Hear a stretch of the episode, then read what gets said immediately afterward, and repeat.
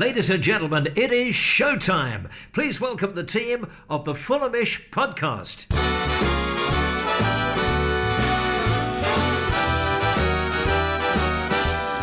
It's the Fulhamish podcast, your independent voice of Fulham FC. My name's Sammy James. Welcome to the show. Today, we'll be looking ahead to Saturday's derby against Brentford at Craven Cottage, the first home league match of the season, and it is a big one. We'll also have the final word from Everton on Saturday as the Whites picked up an opening day win. In part two, we'll be talking transfers. Yes, this is the podcast that talks more about Al Hilal than Fulham these days. Mitro is subject to another bid from Saudi Arabia. We'll also get thoughts on Adama Traore. Uh, Juan Nardoni uh, is in the mix, and is Hudson-Odoi off to Palace? At the end, I have got so many questions. I'm going to try and get through as many of them as possible, and this'll catch on. And a little surprise in today's This'll Catch On. It's going to be fun. Uh, I'm joined by Jack Collins, as always. Hello. Hello, mate. Hello, listeners. How you doing? Good, thank you. No Peter Rutzler today, but we've got Dean Jones stepping into his big shoes. Hello, Dean. Hello, mate. How are you doing? Good to be back.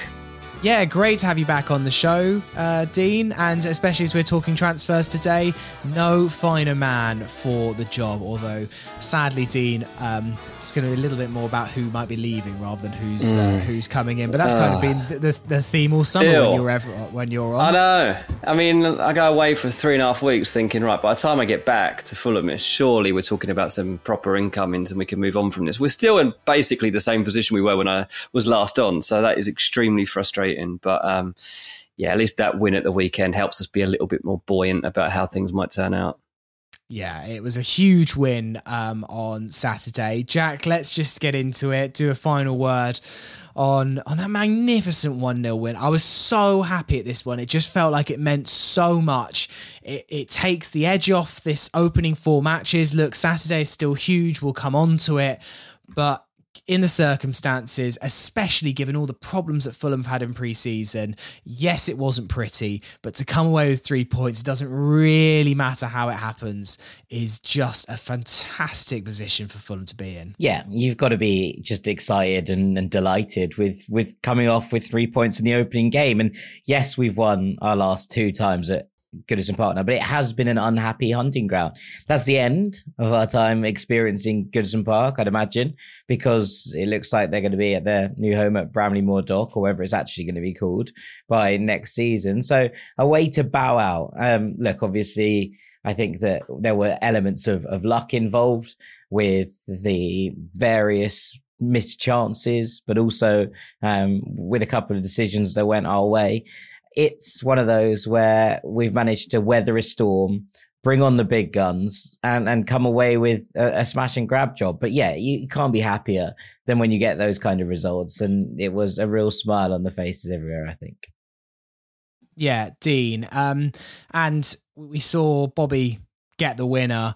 Such an underrated player, isn't he? Um, I enjoyed in the, the Sunday Club they called him the Jamaican Army knife, and and that really just sums him up so well. Came off the bench, back post, right place, right time, and something else they said on the Sunday Club, which was so true. It was shades of Ryan Sessegnon just at the back post. Everyone had just forgotten that he was on the pitch, and and and a really smart finish. I hope this is another season of Bobby De Cordova-Reid picking up the plaudits. Despite it feels like a constant desire that we all have to to knock Bobby out the team. Whenever you see people's dream 11s, Bobby is seldom in there, and and I don't know what more he has to do.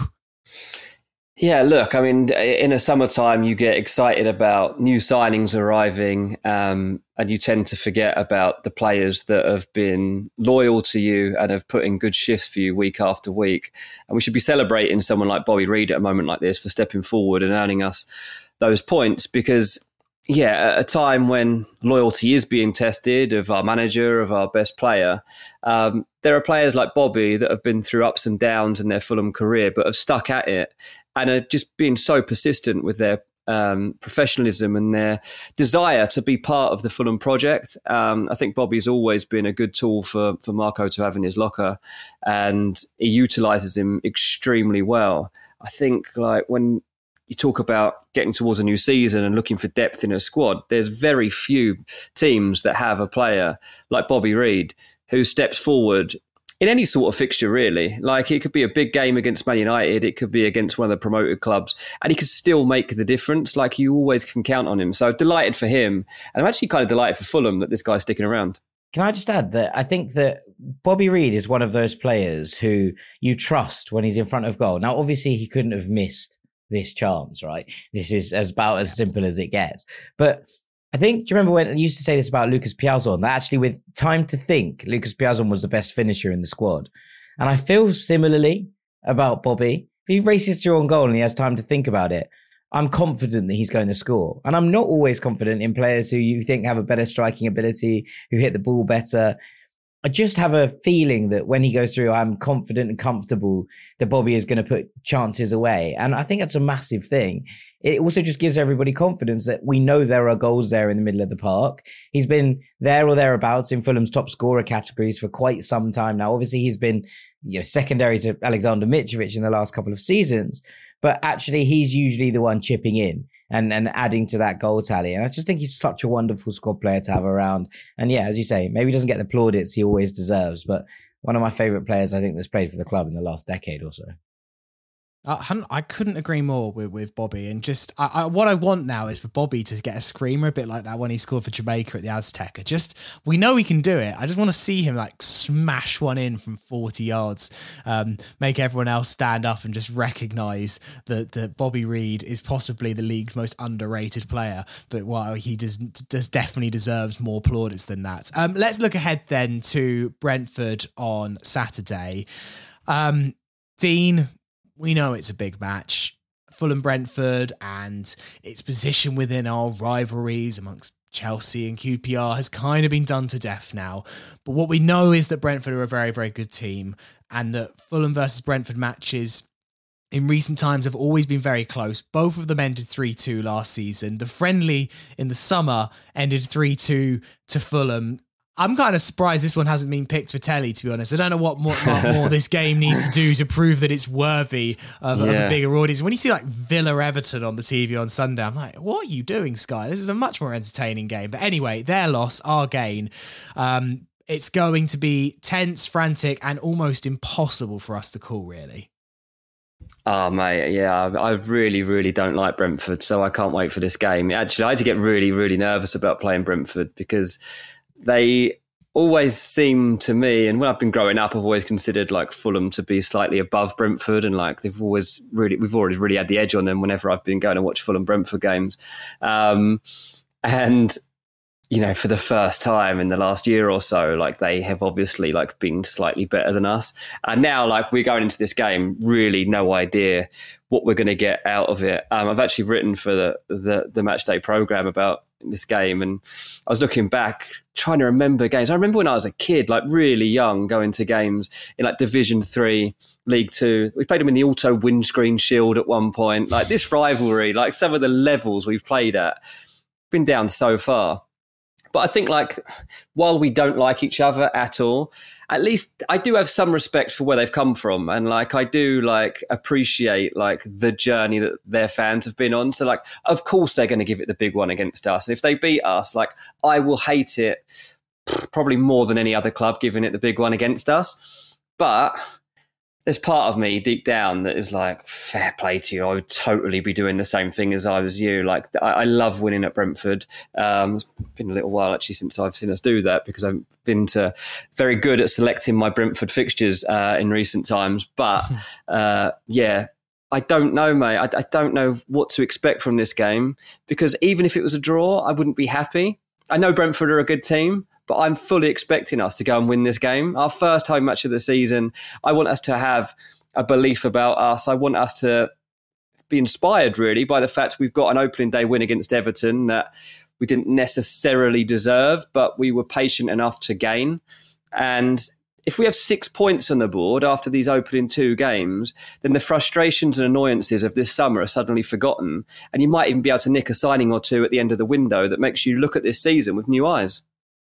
Um, Jack, the draw that they got against Spurs on Sunday, another brilliant game, um, end to end. Either side could have won it, and I think you kind of saw the good and the bad of Brentford, right? Like, at, at, they can score goals from anywhere. They're so dangerous. The kind of loss of Ivan Toney doesn't feel like that much of a loss, if truth be told.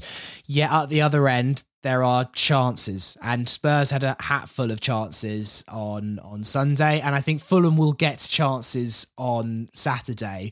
It's simply a case of who takes them it feels like. I just i just can't call this one either way. It feels like such a 50-50 yeah 100% I, I enjoy what dean said there about you know a draw wouldn't be enough. I felt the same when we were 2-0 up at half time last year obviously then it got to two all and i was like god we take the point here and then we scored the winner like it, it's such a topsy-turvy game oh, and i think that that's the yeah. the really intriguing thing about these two t- teams at the moment and yeah um, i completely agree Sammy. we, we saw both sides of it they are less direct in the more in an obvious way without ivan Toney there to hit from goal kicks and without david raya distributing from goal kicks although i thought Flekken was pretty accurate with his distribution on, on his debut. I thought he did reasonably well, uh, kind of around all of it.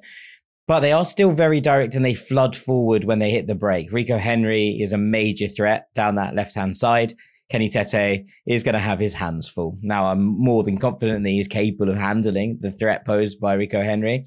But we know that Wissa and Mbeumo are going to try and get in behind. We know that they are going to flood those bodies into the box in order to try and create those overloads.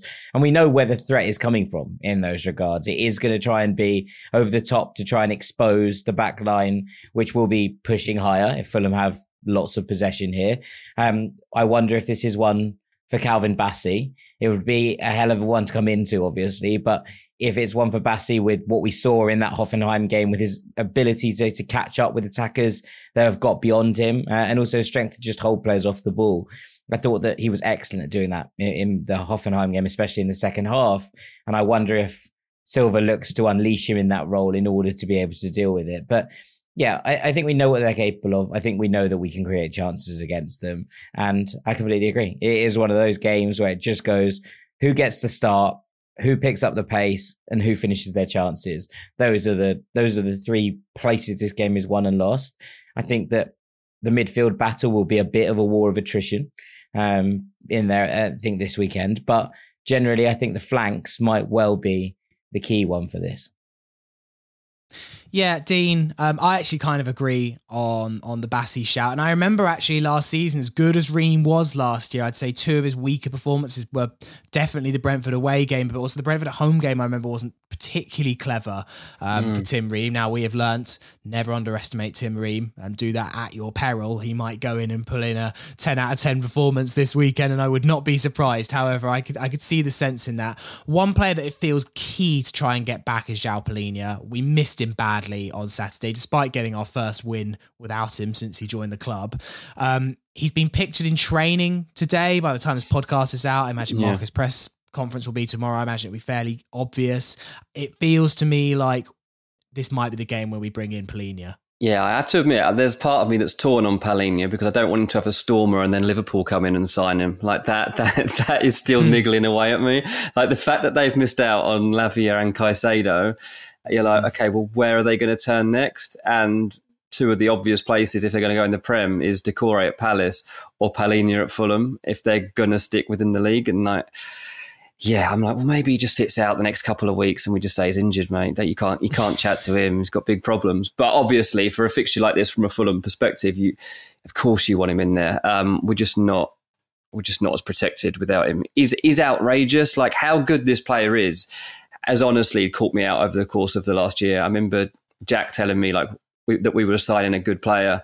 Um, and I know that Jack watches a lot of Portuguese football, so I was like, okay, like uh, I'm excited. Like, let's see how good he is, mate. He is so so good, and it is so noticeable when he's not there. And honestly, if you right now had to give me a choice out of us living without Mitro or living without Palhinha, I've kind of got my head around the Mitro thing so much, and I feel that you can go out and find another striker.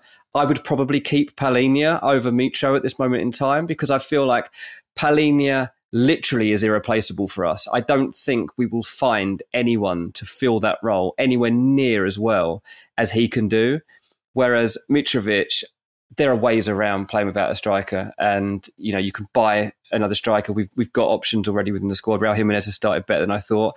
As I never ever thought I would be coming to terms with the idea of Mitro leaving, but that is how good Palhinha is to us. So yeah, get whenever he comes back into this team, it won't be a day too soon. I think this weekend's going to be yeah. a tad too early, though. I, I still think if he's just got back into full training, it might come too early. I also thought Lukic did all right at the weekend. I, I agree with you that the hole that Palhinha lives leaves behind is is obvious, and I don't think Lukic is a defensive midfielder. But I did think that he did better than than perhaps I was thinking in that in that midfield battle. The issue wasn't that our midfield got bypassed. I don't think the issue was that our defense was scrambled for a long start, long part of the first first half. I think also in, in the second half, it did feel like we moved Harrison Reid back a little bit, made stopped him flooding forward a bit, and that gave us a little bit more security. Obviously, the downside of that is you lose a lot of dynamism in, in the midfield, and, and you're able to progress it. Um, less easily, but at least stopped. I think it was just the run that Doucouré made that made us all a little bit worried, and that never would have happened um, had had Palhinha been in there because he'd have skived him down about forty yards earlier. Um, so, Jack, in terms of of lineup, then what do you reckon? Because you've got other players kind of coming back into the fold now. Obviously, Andreas came off the bench and and did well. Tim's now back in fitness. Tom's obviously a, con- a consideration. There's the Mitrovic question as well. So predicted lineup. It's a hard one at this point because some of these players might not be in Good the club luck. by the time the game starts. But um, I'm going to go Leno, Tete, Diop, Bassey, Robinson, Lukic, Reid, Pereira, Wilson, Willian, Mitrovic if he's at the club. Okay. Well, we will come on to Mitrovic. Um, Dean, do I see? I I agree with everything Jack said there. Apart from I think Jimenez will still get the nod. Yeah, I mean, I would imagine so too. Um, especially if this deal has progressed, even even if it's not done by the weekend, it just feels so sadly imminent that um, I think Jimenez will, will probably start. Um, say we'll talk about Mitro prop- properly in a second, but uh, I hated the way that when he came on, when he got that injury and he looked to come off straight away, I was like, that really didn't look that bad. I was like, what is Mitro doesn't just come off from getting a, a, little challenge like that. What what's he doing? Like, is he is he showing he doesn't want to be on the pitch? Genuinely, that was what was going through my mind. I was like, this is so not Mitro. And then he obviously came off. I was like, oh my god, he's actually. I think I even tweeted like Mitro's off already. And uh, and luckily he, he, came back on. So like he he managed to win me over quite quickly. I did love the the way though that when we made the substitution and Pereira and, and Mitro kind of combined to get that ball into Bobby, like it was, it just showed you the elitism of having that that partnership and that understanding between Andreas and Mitro. Um, and that that would take time to rekindle no matter who comes in. I mean, obviously, like we've, we've got Adama Traore now, and you wonder, like, do him and Raul Jimenez have like a, a similar understanding that's going to pay off over the mm. course of the season? Hope so. I hope so. But um, yeah, I admit that I think that Raul Jimenez probably does start this game, unless Mitro's like hammered his colours to the mast by then. Is like, no, no, actually, I'm Fulham through and through. Yeah. Um, on Mitro's injury, um, obviously we saw him going off in crutches. There's a picture of him in Euston Station.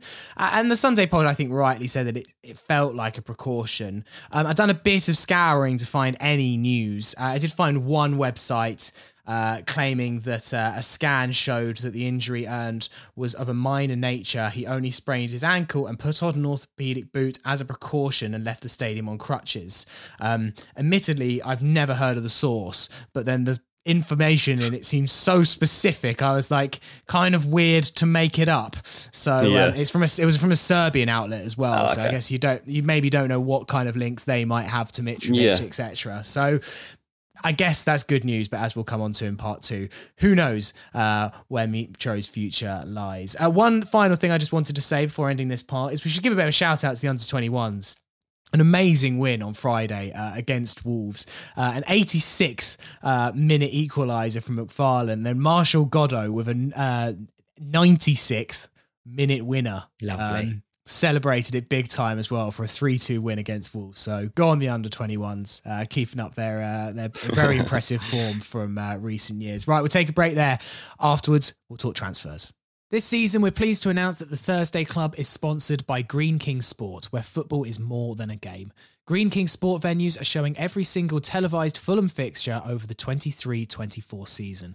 And with more than 900 sports pubs across the UK, it doesn't matter whether you're based in Fulham or Falmouth, you can catch every single minute of the action. Keep an eye out during the season for events, offers, content, and competitions that put you closer to the action. Now, Fulham might not be on the TV for the first few games of the season, but if you're not at Craven Cottage for the first few weeks, make sure you catch the rest of the Premier League action on TNT and Sky Sports at your local Greene King Sports Pub. Part two of the Fulhamish podcast. Sammy here with Dean Jones and Jack Collins. Thank you to everyone who continues to support the Fulhamish community, supporting all the work that we do, funding our pods, funding our articles, funding our videos. It's hugely appreciated. Everyone in the Fulhamish community gets added to our exclusive Telegram group where we chat all things uh, transfers, tickets. Uh, today there was a lot of Lionesses chat. Go on the Lionesses. Well done for reaching the uh, the World Cup final. Massive, massive achievement. Um, I think uh, quite clearly the uh, the game of the weekend on on Sunday, taking on Spain. So uh, well done to the Lionesses. Uh, but yeah, as I said, Fulhamish community, we're supporting everything we do. Link in the description, or you can find all the details on the Fulhamish website. Let's talk transfers. And of course, Alexander Mitrovic, Jack, um, some more news broke. And I kind of had this weird, there was this kind of calm before the storm with Mitrovic over the weekend. You know, he played, he celebrated, he kind of felt a bit back in the fold. I was like, feels like something's brewing, but I don't know what. Um, Fabrizio seems to be doing an hourly tweet um, about Mitrovic at the moment. Uh, the latest is that um, Al Hilal have made a 46 million um, pound bid um, which feels weird to me. Still feels like under this reported 52 million that apparently is the number. We have no idea at this stage, other than it feels like another bid has definitely come in. Yeah, I think Fulham will re- will reject it. I, I, think the Fulham will hold for the amount that they say, and we've just seen Al Hilal sign Neymar. We've just seen them make a bid for Kylian Mbappe that was worth north of 300 million euros. So I don't see why at this point Fulham would accept a bid for anything lower than the exact price that they want for Alexander Mitrovic because it's not like they're sitting here going, you you don't have the money, so we'll have to cut you a bit of slack. There is clearly the money there. I think Fulham will hold for the fee that we want. So that said, when they're six million off it, I think they'll go to it. Uh, and I think at that point, there will come a you know a moment where Fulham you know have said to Alexander Mitrovic, this is the fee. We said it right at the start, right when this saga began. We said Fulham should say to Alexander Mitrovic, this is the fee. We know they have money. If they pay the fee, then we will reluctantly but and sadly allow you to go. But if that's what you want, then they have to pay up. And ultimately, I think that's the clear message that's come out from the club that if you want him, you have to pay the fee that we demand for him. When they're six million off, I can't see it being very long before they hit the figure that Fulham want. You say that, Dean, but they, they've known the amount all along and still seem to be stringing this out. And at surely some point, Fulham are going to say to Al Hilal, the deadline might be the deadline, but our deadline is way before the actual deadline here. Um, I don't know. My yeah. heart can't take this anymore because I was I, I remember when we went to America and all those stories came out, I was like, okay, he's gone. I've accepted it. I've moved on. Yeah. He clearly is going to go. It's just a matter of time. Then it all died down. I was like, oh, maybe, but I imagine it'll come back. And then when he played at the weekend and he was involved in the goal and I saw his reaction to the goal, I my heart got excited again that he's staying. I, just, I this back and forth is is torture. Yeah, it, it really is. Um, so I've got um, a, a, decent contact on the Al Hilal side of things, and I try not to check in with him too often because it is quite depressing whenever I do. But mate, he seems absolutely adamant that Mitro is joining Al Hilal on a three-year deal, and it's all done. Like he's he's like he's certain. He's almost he's as close to certain as I've ever heard anyone talk about um, a transfer going through. He admits that it's not actually done, but he's like so sure that all the pieces are there and that it's going to be there that Mitro's going to join and he's going to be a big success in Saudi Arabia. And, you know, he just falls short of like, you know, starting the party basically. And, and I'm like, oh, this is really annoying how confident you are. And you have been for basically a month now that you're going to get your man. Um, because like you, like there's been, I've been through waves and I've said to Jack, I was like, oh, you know what, mate, I think actually it's past. And there was a moment when this guy actually did say to me, it's like, look, they're not going to pay more than 40 million pounds. Like there's just this reluctance to do that on pretty much any transfer, to be honest, not just the Mitro one. Like these Saudi Arabian teams, they're willing to line players' pockets, but they're not especially keen to go and line the pockets of European football clubs all over the place. And, and that's partly because, you know, these players who are being given um, huge contracts are encouraged um, to reinvest some of that money within Saudi Arabia. So that's part of the most of the deals that, that come about here. Um, so yeah, they're they're being quite tight on the actual the transfer fees, but not the player terms. Oh, I do think it will happen. Um, it's it's so annoying. Like I kind of wish it had just happened a month ago now, so that we could have just moved on from it and got on with it. I really didn't think I was going to see him on the pitch this season. And now I have, and I see that even when he doesn't seem like he's like fully into being there, he still produces like the spark that leads to our goal against Everton. Like even just such a simple, short moment of the game, but it's still the link up with Andreas that leads to the goal. And it's like, oh, he's so good. He's so good. And even just his little movements, the way he holds his body up against defenders and rolls people, the way he annoys people and looks for fouls and rolls on the floor at times. I'm going to miss all of it. I like I'll miss this guy like so so much. Again, not as much I feel as like I'd miss Palhinha right now, but it does feel like the end is still near, and I hate saying that. Jack, are you convinced it's done? Uh, maybe done's a strong word. Um, I think it's probably unfair for me to say that I think that Fulham will hold out for the full amount that hasn't been put on the table yet, and then say no, I think it's done. But I, I think when the figures are starting to get this close, then I I would be if I was a betting man, I would say that I would be betting that a fee will get agreed. Are you happy with 50 million, you two? Is, is 50 million good enough for us to lose like the player that has basically been our greatest of all time? I'm I'm not convinced, and I know that they said this on the Jack and Joe show. I know they said this on the Sunday pod.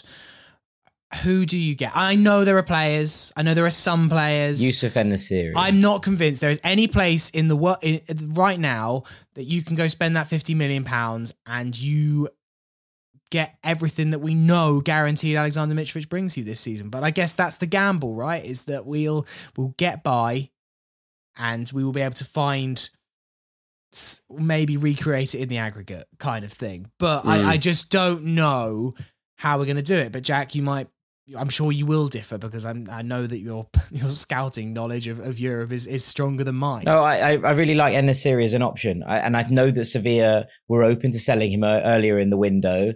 Um, I think he brings a lot of what Alexander Mitrovic brings to the table. He also is slightly quicker. He's probably a little bit of a better finisher on the run, um, but I don't think he's quite as strong in the air. But he has a good aerial presence.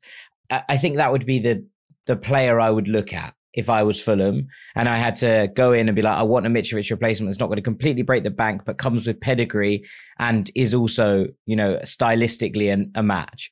That would be where I would go to. But if you could go and get Tyler Adams, Yusuf En-Nesyri, and Sergiño Dest for 75 million, just over the top of that Mitrovic clause, I think that you'd be looking at bringing in a, a, system that would strengthen Fulham for the long haul, would prepare us potentially a year in advance for the idea that Palhinha might go next summer. My major issue, major issue with all of it is that Marco hasn't signed this contract yet. And if Mitrovic goes, I don't know if he'll sign it. I think that will be the end of it. I think that he will he will see out this season and walk away because he'll go, the club couldn't match my ambition. And that would be my major, major, major concern with Alexander Mitrovic leaving.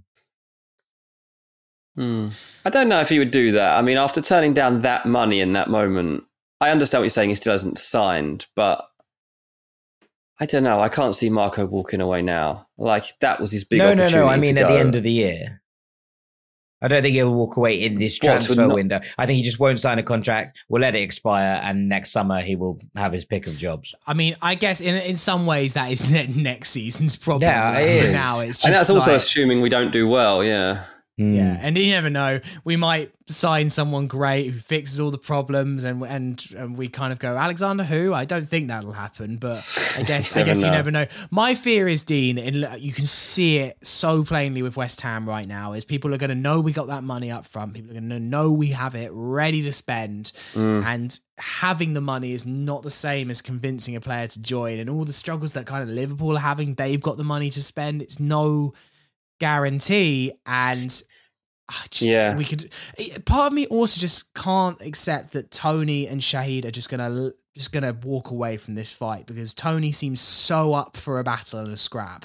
Yeah he That's, does you're right. Um I think there's there is an alternative way around it. Like once Mitro goes, you can be cautious about replacing him right now, but look to replace him in January, and it gives you a bit more time to find the right fit and also to let things settle down and then look for the exactly the right player at a better price. Like if you think of what Tottenham are doing right now, Tottenham aren't running into the market looking for a Harry Kane replacement. They're using Richarlison and trying to make the most of that, and also looking at Son as an alternative option that they'll use as a striker, while also looking at um, a guy, uh, Gift Orban, who's a 21 year old um, emerging talent who they're going to bring in and see, or try to bring in and, and, see what he could bring. And I'm like, well, that might not be a bad approach. I mean, if you think Tottenham, for example, the last time when they lost Gareth Bale, spent 86 million pound on seven players, whatever they did, and only one of them was any good.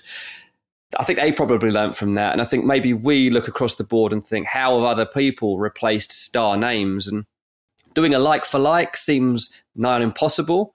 So maybe it's the case of can you get through the beginning months of the season and then find a better fit? Because Raul Jimenez, look, he might be fine. Like he, uh, some of his play is a little bit Mitro, and if we can get Jimenez back, we, I don't know how long he can be fit for. I don't know how, what the consistency of his performances can be, but for example, the goal he scored against Hoffenheim, like the manner of it, arriving there and sticking out his leg like that, I was like, that is a bit Mitro, the way he's got on the end of that. I like it.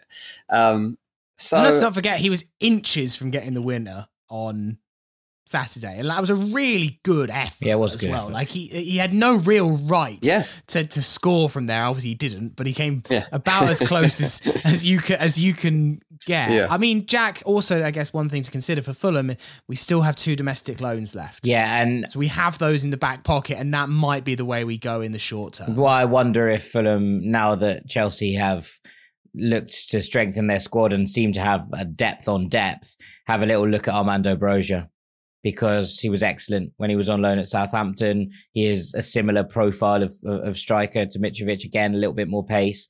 Uh, I wonder if they'd loan him out, um, especially when they've got Thatcher Fofana out on loan, playing at a Champions League club there might not be a space for Broja in this Chelsea project. And if there isn't, then I wonder if they'd like him to be nearby where they can keep an eye on him and playing Premier League football so that they can increase that fee next year. Because West Ham were linked. There was a couple of teams linked at one point, and, and I wonder if they'd actually just go, yeah, that's not a terrible idea for him to be down the road at a club doing pretty well for themselves.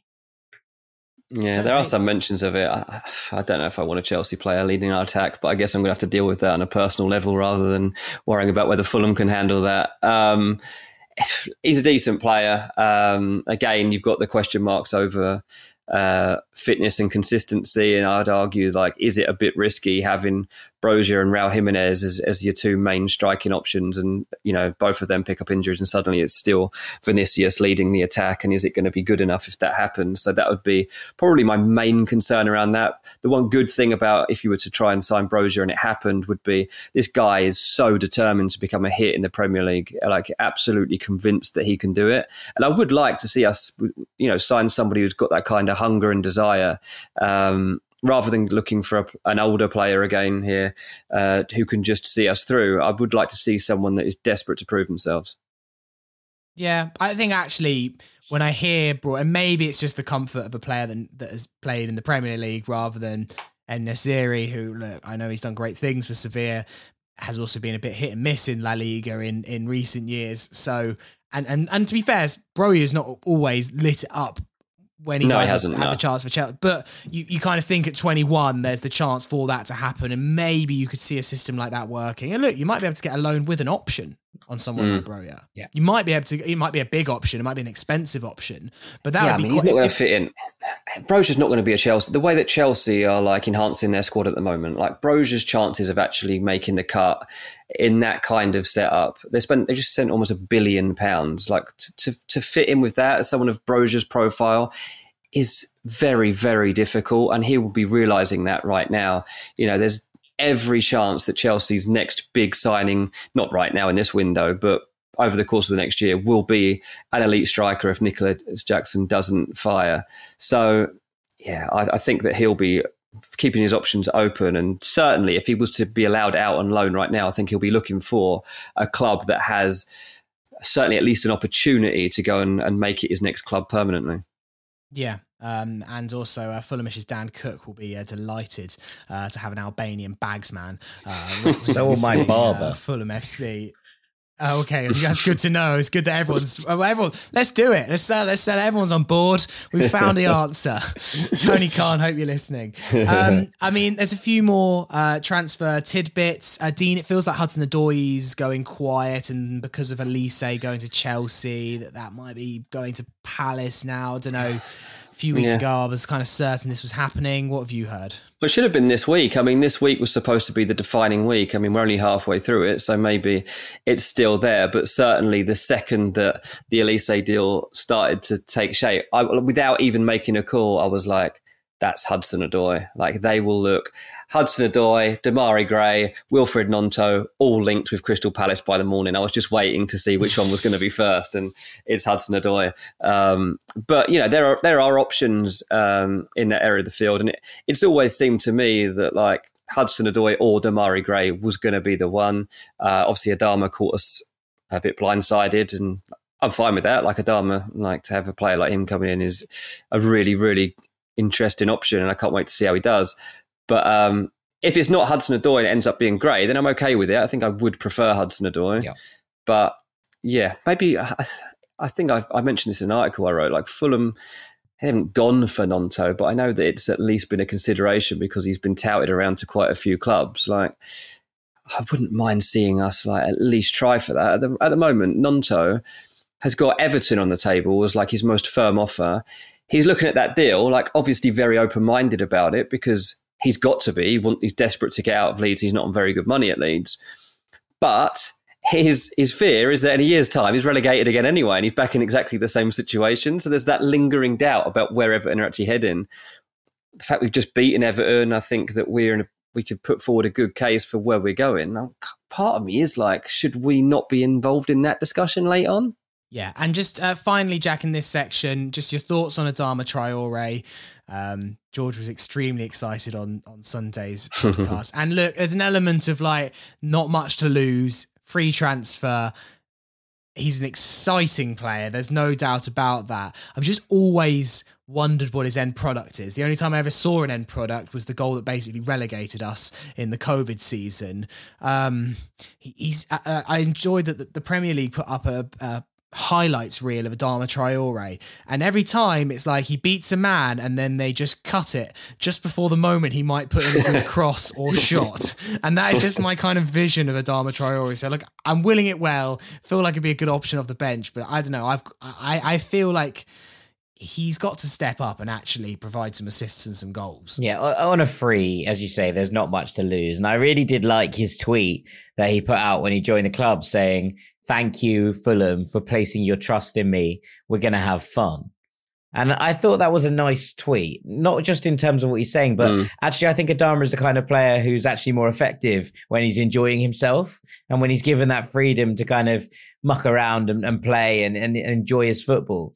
And so, yes, I too was hoping that our Dan James replacement in terms of being able to get in behind would have more end product than Dan James. And I'm not 100% sure we have signed that. But on a free, at this level, I think that he's definitely someone who can come on and worry defenses. As a fan, you used to remember Adama coming on again for Wolves and you'd be like, oh, for God's sake. Like there's 20 minutes left, Hmm. and we've now got to deal with Adama Traore just legging it around the pitch for the next 20 minutes. Just I could just do without that. And I can imagine defenders probably feel the same. You're looking over and you're going, you, you've just ran me ragged for 70 minutes. I've had to chase down Harry Wilson and Willian, and now you're just going to put on Adama Traore and, and you know leg it in behind me. I, I think that that's probably a good thing to have that fear factor. But as you say, in order to maintain that, you have to add some end product to it. So fingers crossed he can build that partnership up with Raul, that Fulham can work with him, that Marco Silva, you know, we've had a thing about improving players who maybe didn't reach the potential that a lot of people expected from them. I think Adama Traore is a very good example of that. And if Marco Silva can can coax a little bit more out of him, then it might go down as one of the deals of the summer. But yeah, I have my reservations, but on a free, I think it's pretty good. Yeah, especially yeah, he was Barcelona player a year or so ago. Like this, this guy's got like it's all there. It's just finding the best of it. We've said before, like Jack said, like Marco's the man in those cases. Like I think we should be excited about this signing. Yeah, I kind of forgot that um, Traore played for Middlesbrough in the 17-18 season, didn't he? Yeah. Absolutely tore us a new one in that game that we ended up winning 1-0 at the Riverside. Yeah. he was absolutely rapid. And Kevin McDonald and co had no idea what to do about this young lad that was just the fastest thing that anyone's ever seen on a football pitch. Yeah. Anyway, he'll add some excitement, and I guess sometimes that is what football is about. Is it's about excitement, and Traore will will, will entertain us at Craven Cottage this season, if maybe little else. But it seems like a risk worth taking. Right, we're going to take another break there. Afterwards, we'll get in some of your questions, and then this will catch on. Part three of the Fulhamish podcast. Sammy here with Jack and Dean. I've got loads of questions in the inbox, so I need to make a bit of a start of getting through them. So I'll try and rattle through these as quickly as I can. First one, Matt Hamann. It's like spelt like Didi Hamann. I've never heard someone else other than Didi have the uh, surname Hamann. But anyway, hi guys, I love your podcasts. Thanks for all you do. I I love this could catch on and would like to have a go at contributing, but I have a couple of problems. One, I'm from the States and have never had the opportunity to go to London for a match. I can't hear player songs on the TV and don't know who does and doesn't have songs. Do you know where I can find them? And secondly, I have absolutely no musical talent. Um, does that matter? Uh, and that's from Matt. Have you heard this will catch on, Matt? Like, I knew that was coming. I don't think Oh. that's a prerequisite. Uh, also, we've spent the entire last two years listening to songs for players that already have a song, and we still don't have an Andreas song. So who knows? Who knows? There, i- I don't think there is a central resource for where Fulham chants are. Something that we've considered doing on the Fulhamish website Nah, just feels feels, a a, little bait. bit lame. But if you, Yeah. it is a bit bait. You I, need you, a you don't want to. You need a Spotify playlist. That's what you need. Other clubs have got them. Have they? Yeah, they have. Yeah, other clubs have like a, a fan chant playlist, and they have like literal terrace chants that they've recorded for a long time. Fulham have even got one actually. There, there is a Fulham chant playlist. It's it's quite generic, so I don't know. There's that many that are like player central, but that's the place for it. I mean, I'm not sure how many people go on and listen. The only the only time I've done it was um, my little boy wanted to know what what the crowd would be chanting, obviously before his like first games or whatever. So I was like, I don't know how to look for this, and it, I found it. I found it on Spotify. Might have, yeah, it must have been Spotify. Um, so it is out there. You can find some stuff, but there are definitely loads of players in our squad that are missing good chance Yeah. No, I, I, I agree. I think just have a go, Matt. Uh, it, it can't be worse than a lot of uh, this will catch on entries that we've received. Uh, speaking of chance, this one from Tom Burrows. Hi, lads. A bit premature, although we're looking increasingly likely we'll get this one done, I think. Um, I think this email was from about a week ago. Can I just confirm, um, without the need for this will catch on in this case, that if we bought Hudson Odoi, we have a ready made chanting him in Oi Oi Oi Hudson Odoi? Yeah. Hundred percent. Yeah, easy It's one hundred percent happening. And if and if we're good at That anything is, at yeah. Fulham, it's reusing chance for our old players because we can't think of new ones. Yeah. Um, signed, sealed, delivered. I think that one, Tom. Uh, Sam says, Hi, guys. With the Mitro situation seemingly calming down for now, I need to read these emails out as I go. uh, I feel like it's all gone a bit worryingly quiet on the Marco contract front. He's our biggest asset, and it will no doubt begin to have an impact on recruitment and retention of players soon. It's also quite concerning that this has been rumbling on since before the end of last season with still no solution reached. Should we be more worried if Fulham have effectively given up trying to find an agreement, or if Marco simply doesn't see his medium to long term future at the club? Or am I being pessimistic? Thoughts? And that's from Sam. Jack? Yeah, well, I think I vaguely got at this earlier. Um, I, I wonder if Marco is waiting to see if his ambition is matched before he signs anything, um, unless he just rides off into the sunset next summer after another good year, but not great year at Fulham. Um, and I think that when you put that all in context, he'll have offers. I would be uncomfortable with us not backing Marco Silva in this transfer window. In that, I think that that's the main reason he wouldn't sign a contract, and therefore, I am concerned right now with how glacially Fulham are moving in the market. It's quite hard to um, know what terms to offer him. To be fair, he's just been offered twenty million pound a year to go to the Saudi Arabian team. So, like, where do you even start the discussion with him? He's probably like, "Do you want to match it?" Like, no, we absolutely do not. You are not becoming that that high earning in the Premier League. So, a tough one. But I mean, Fulham wouldn't give up on that. So that's one thing I would definitely dismiss. Uh, I'll be honest, like I'd before coming onto this episode, it kind of evaded me that this wasn't even sewn up yet. So it's uh, it is definitely something I need to revisit. Um, so maybe I'll try and get some good news on this over the next week. Yeah, we had an email from David Williams on a on a similar vein. He said, "Are there any circumstances in which you could say see Marco staying at Fulham next season? If we finish outside the European places, will he want a bigger challenge? And if he were to get us into Europe or win a cup, wouldn't a bigger club come knocking?" I kind of agree with that, Jack. Whatever happens, really, whether he does well or doesn't do well, it's kind of his future's up in the air, isn't it? Really? Yeah, I, I think if he's backed, then he might sign a contract. I really do. Like, I think that there is an element that he's really happy here, and if he's backed and he feels like he's getting that support, even if another offer comes in from another club, they can pay out his you know contract if they feel that they can afford it and they want him that badly. That's not uncommon. So I think that if we back Silva, that he will sign. Um, whether that he stays or not is then a different question, right? Like that's a separate issue. But I think it would sign him enough to know that Fulham would be receiving some compensation if he were to be poached by a bigger club, and that would be something in itself, right? Uh, Tom Olson says, Hello, Fulhamish. I'm wondering what you all made of Tom Cairney passing the captain's armband to Mitro instead of Tim Ream when he was subbed off. Is there something to read into this about Mitro's commitment to the club, or is it nothing? Thanks, as always, for a fantastic pod. Tom in Chicago. I mean, Dean, it was weird. Didn't, it was weird, but him. did he not then? Did Mitro not hand it to Tim Ream after yeah, that? he delivered yeah. it to Tim Ream. Yeah, he did. Yeah, so I, I did find it weird. Yeah, I was like, what is he doing? And then and I was literally like, I was talking to someone about it, and I looked, I was watching it on TV, and I looked back, and I was like, "Hang on, Ream's got the captain armbands on. Did I imagine that? Like, what am I? What, what's gone on here?" Uh, it was a weird moment. Yeah, absolutely, no doubt about it. Um, maybe it was just like Kenny, like you're here to stay, right? Here you go, take the armband. Yeah, you're vice captain. yeah, go on, TC. Uh, Mitro's like, get this off me, mate. Get this off yeah, me. Yeah. Don't let the Saudis see this. Don't let them see us in Riyadh. I'll be done for.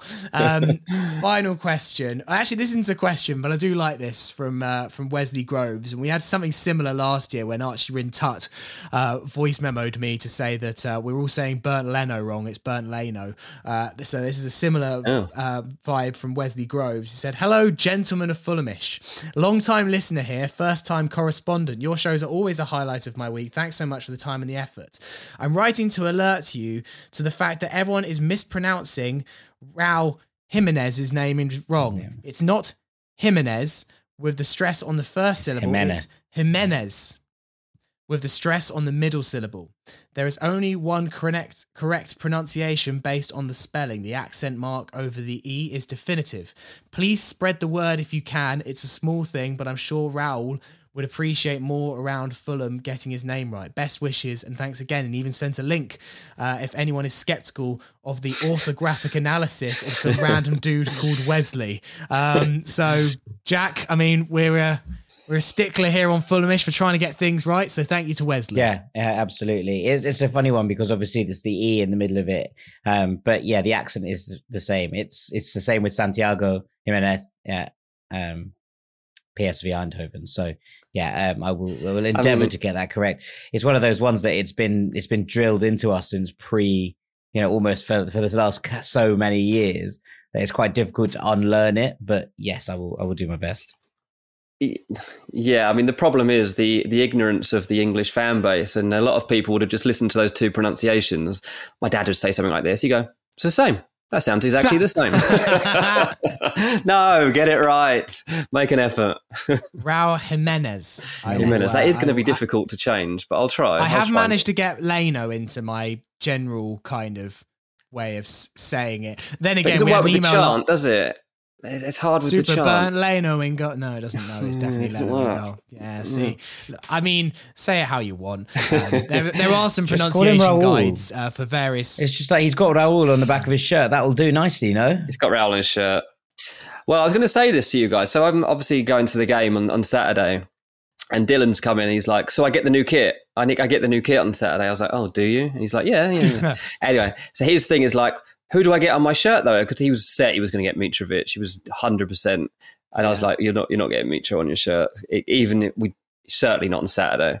Um, so he's come up with the idea that he's getting Wilson eight on his shirt, and I, I want to give him two more options. I think it's a fine option, but I just want to like give him two more strong options just to make sure.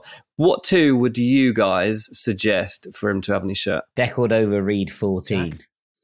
I I'll make you, I'll make be- you pay his through the so nose. small. I'll make you pay through the nose for every letter you spend. Well, it doesn't work like that. You just pay for a set. Now, but I think on his size shirt, you're only allowed about six letters because it only fits in. So it has to be Bobby. That's all he'd be able to fit on. Reed, I think Reed six is nice. Um, I mean, no, very few children grow up wanting to be defensive midfielders, um, but I, I do think the Harrison Reed having Reed six has a vibe Reed about six. it. That's a good one. He'll be turning six as well over the course of the I think season. that's so the that's money. a I good think shout. that's I the money it. shout. There you go. There we go. There we go. There we go. Yeah. I was going to You could get suggest Tete. Adama eleven, do it.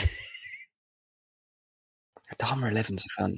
Maybe I'll get that for Reese, the three-year-old. Yeah, Adama, Yeah, why not? Adama Speed 11's demon. fun. Yeah, exactly. Lots of fun. That'd be great. I can't wait to see him in a park with Reed and Adama on the back of their shirts. Everyone's like, "Who are these players?" I was on the I, I was be on the like- train going past um, Brentford yesterday and going through Kew Bridge, and there was a couple of kids with um, with Brentford shirts on, and they had such weird selections of players. I was like, "What on earth is going on here?" Like there was like there was the first one came out, and I was like, "Okay, that's pretty normal." He's got Mbeumo on his back. I was just a little bit rogue, but I was like, "Okay, fair, fair enough." You know, obviously Tony's there. One of them had Pinnock five. I thought that was that was particularly rogue. Uh, but the best one was Zanka 13. I was like, I don't know what that bloke's doing. No idea what this like seven year old kid is doing with Zanka 13 on the back of his shirt. I was like, that is lunacy. Yeah, you Don't can't want to see them at the game. No kid wants dreams be, of being Zanka, do they? Hope Famous not. last words when he scores a hat trick on Saturday Hmm. somehow. Uh, right, this will catch on. Three entries today. Uh, Dean, you are aware of this will catch on, how it'll work? Of course I am. Yeah, I'm very excited to be here for one. Okay, good. First one from Stuart Knight. His first words are, This will not catch on. Um, I watched the Everton game earlier and later on had a fit of stupidity. I was inspired to bring you this. Um, it's Bert Leno stops the goals to the tune of head, shoulders, knees, and toes. Oh no. it's bad, but I hope it's good for a laugh. And this is from Stuart. Okay.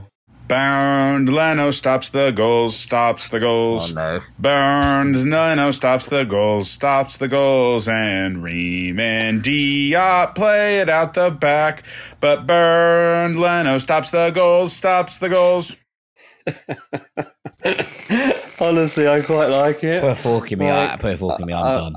I think we might have to. Oh, yeah, I kind of had, this I had got a small tear in my eye actually, and the, uh, he pulled it. off. I think it's the accent, it's the voice, it's the accent as well. Like, it's great. I like it a lot. I think Birdland, that's going to be in my head. I tell you, for a while, that is sticking in my head. It's just the, the line One that the doesn't rhyme. It's one for the kids. it's just the middle line. Yeah, it might be one that for the doesn't family have any- stand. the line in the middle that doesn't have any relevance to any of it. Like, what, what's going on? Like, it doesn't rhyme. Like, what? What? What just happened? Mate, got have we- it has several flaws. Yeah. Have we got a family section at Craven Cottage? Have we? Have we Yeah, got Johnny like Haynes a- bed, a proper- is that innit? sti- is that still there? Yeah. So Yeah. stick it, play it to them, and get them going on it. Get all the kids chanting that. Please don't. Beautiful. Right, next one is from Connor Rains. Hello, Fulhamish crew. I hope you are all well and your heart rate has returned to normal after that thriller of an opening game. I've put together a tune for Anthony Robinson, a quite polarising player for Fulham fans at times, but personally my favourite player on the team. Keep up the great work and let's get three more points on Saturday at Craven Cottage against the Dark Side. Um, this is to the tune of Stevie Wonder, Isn't She Lovely? Fantastic.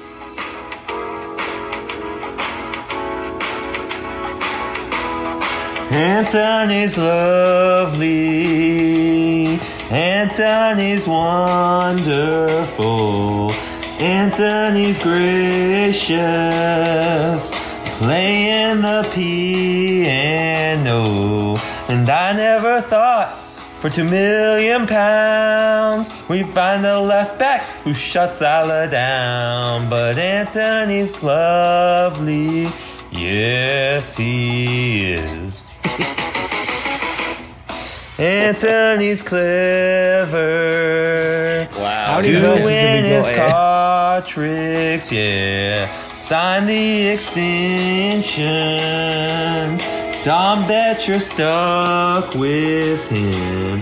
And I never thought for two million pounds we'd find a left back who shuts Salah down. But Anthony's lovely, yes he is. I mean, I really like. The, I Oh, really man. like the. I never thought of a two million pounds. We find a left back to shut Salah down. That's a great line. That's a great, great line. Like that's proper Jack Collins poetry. There was, I mean, make sure. I hope the guy that wrote in saying like that he's got no musical tendencies. Like, is it okay if he sends in a chant? Was listening to that because I'm not sure. I think that that is the answer to his, his question. Anyone can send in a rhyme. I like it, man. Like that was good. There was a couple of, well, there's a couple of bad lines, but there's a There were some good good lines lines than bad There were lines more good there. lines than bad lines. I'd agree. That's that's better. And- that's Yeah. a step. Any anything that throws a bit of shade at Don Betts as well gets uh, gets Yeah, an extra little kind of- points. That was a that was a good line, was Enjoy myself. Yeah. and his uh, irrational uh, dislike of uh, of Anthony. It's a Robinson solid seven out of ten effort. yeah, that. it was I good like effort. It. was a strong Yeah. effort. Right, Jack, would you mind reading the final "This'll Catch On," please, which I've just sent to you? Um, right. Hello, Dean and Jack. Please find my This'll Catch On entry for Fulham's Brazilian winger superstar Willian. Personally, I think we can all do a lot better than just singing Willian over and over again. The following chant is to the tune of Dragostea Din Tei by O-Zone, sometimes better known as the Numa Numa song. It's not completely original and it's sung by a few other clubs, but then again, so is pretty much every other song we've ever had. Thanks for considering my entry and sorry in advance that I can't play the acoustic guitar very well. Kind regards, Samuel James. Oh, what? What? There we go. What a twist. This is what you were talking about at the start. I love it. This has never happened before, and I don't think I'll ever do it again because I've suddenly realised how hard it is to come up with "This'll Catch On." But yes, here is my entry. I will say no more. When he scores, he makes the Fulham sing. Willian on the wing, Willian, Willian on the wing. Every time he gets the ball, we know it's gonna be a goal. A superstar from Sao Paulo. Na na na na na na na na na na na na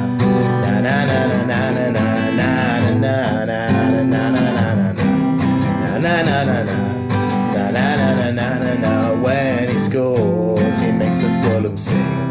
Willian on the wing, Willian, Willian on the wing. Every time he gets the ball, we know it's gonna be a goal.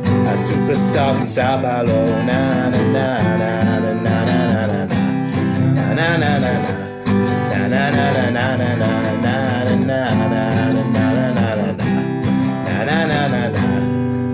na na na na na Very good. Mate, honestly, like by the end of that, I've got my hands up in the air. I'm beating along to the, going along to the beat. Like, there's something in that. There is something to that. I don't know You don't how have to just say it because I'm here. I feel like maybe I'm not. should- Like at first, I was quietly pessimistic about where it was going. but by the time it got into that rhythm, I could kind of like see it building. It went. And it's it like, went at Celtic Park. There's no reason. We and we, we took the what do you call it song, the Ryan Frederick song from Celtic Park. So yes, there's it is a bit like that. no, but it's it needs in a good away pub. And we took Super Trooper Yeah. from Rangers. this is Celtic's Jota song, right? Uh, Yes. Very done. But I was really wondering where you were going to go as to work out what Portugal was going to be in, in this version, which is the last three words. Sao Paulo is excellent. Very well done. Really enjoyed myself. Are you brave enough to take it to the next level and start it in a pub or on a train? That's going to be the question as to whether this can go anywhere. I'll do it. You two together. This is this is a you two thing. I, Uh, I- you two, so I, I kind of knew I was playing to the home crowd here because it's a Celtic song. So I kind of knew Yeah. that Jack would be kind of on board of it. Although, yeah, maybe dubious because it's like, I mean, it is kind of historic at at, uh, at Celtic. He's out Yeah. in Saudi Arabia now, so it's fine. Yeah, he's gone. It's done. It's done. Um, It's so- open. Were you nervous Anyway. about that, mate? Very nervous. I nearly did it last week and I kind of backed out of it. So I- I've done it this week. It's out there. It's in the open. Do with it what you want. Liked it, Um, mate. Well done. Sammy, I've got Fair a play. double twist for you. Uh, Oh. In that I've been sent a This Will Catch On by Hammy End editor Dan Crawford, but he wouldn't sing it on camera. So I've decided that I'm going to give it for him because he wants this to go ahead of the Brentford game because he thinks it was a fun one for Marco Silva. Um, Okay. So we're just going Are we live. gonna do here. this We're gonna do this live. All right. So this is all good. All right. Okay. Do it. So do it. this is to the tune of Amy Winehouse's Rehab. And it goes, They tried to make him go to Riyadh. Marco said, No, no, no. he lets his wife drive. He bleeds black and white. He won't go, go, go.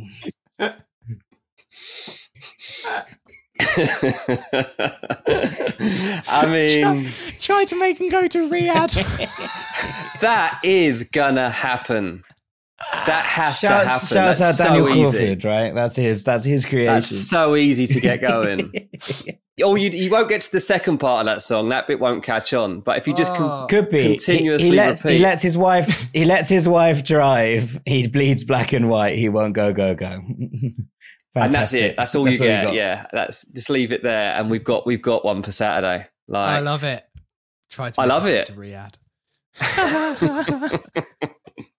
but lads, I haven't bought a Have you not uh, got a plot one? twist to the Oh, show, right. and I feel like I've let everybody down. Yeah, I was trying to think of one on the Oh. spot then. no, no, I've, uh, it's it's all good, Dean. It's all good. Maybe Okay, maybe over the course of the club. season, I'll think of one. Yeah. Yeah. Oh, love it. Brilliant. Top work, Jack. Great way Well to done, end the podcast. Uh, and that'll do for today. Uh, thank you very much to Jack Collins. Thank you for having me, Sammy. It's been a pleasure.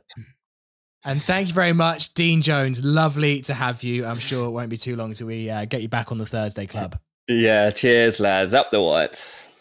All right. Uh, George will be back on Sunday reviewing what happens in the Brentford game. Make sure you check out the latest Jack and Joe show, which is out on the YouTube channel.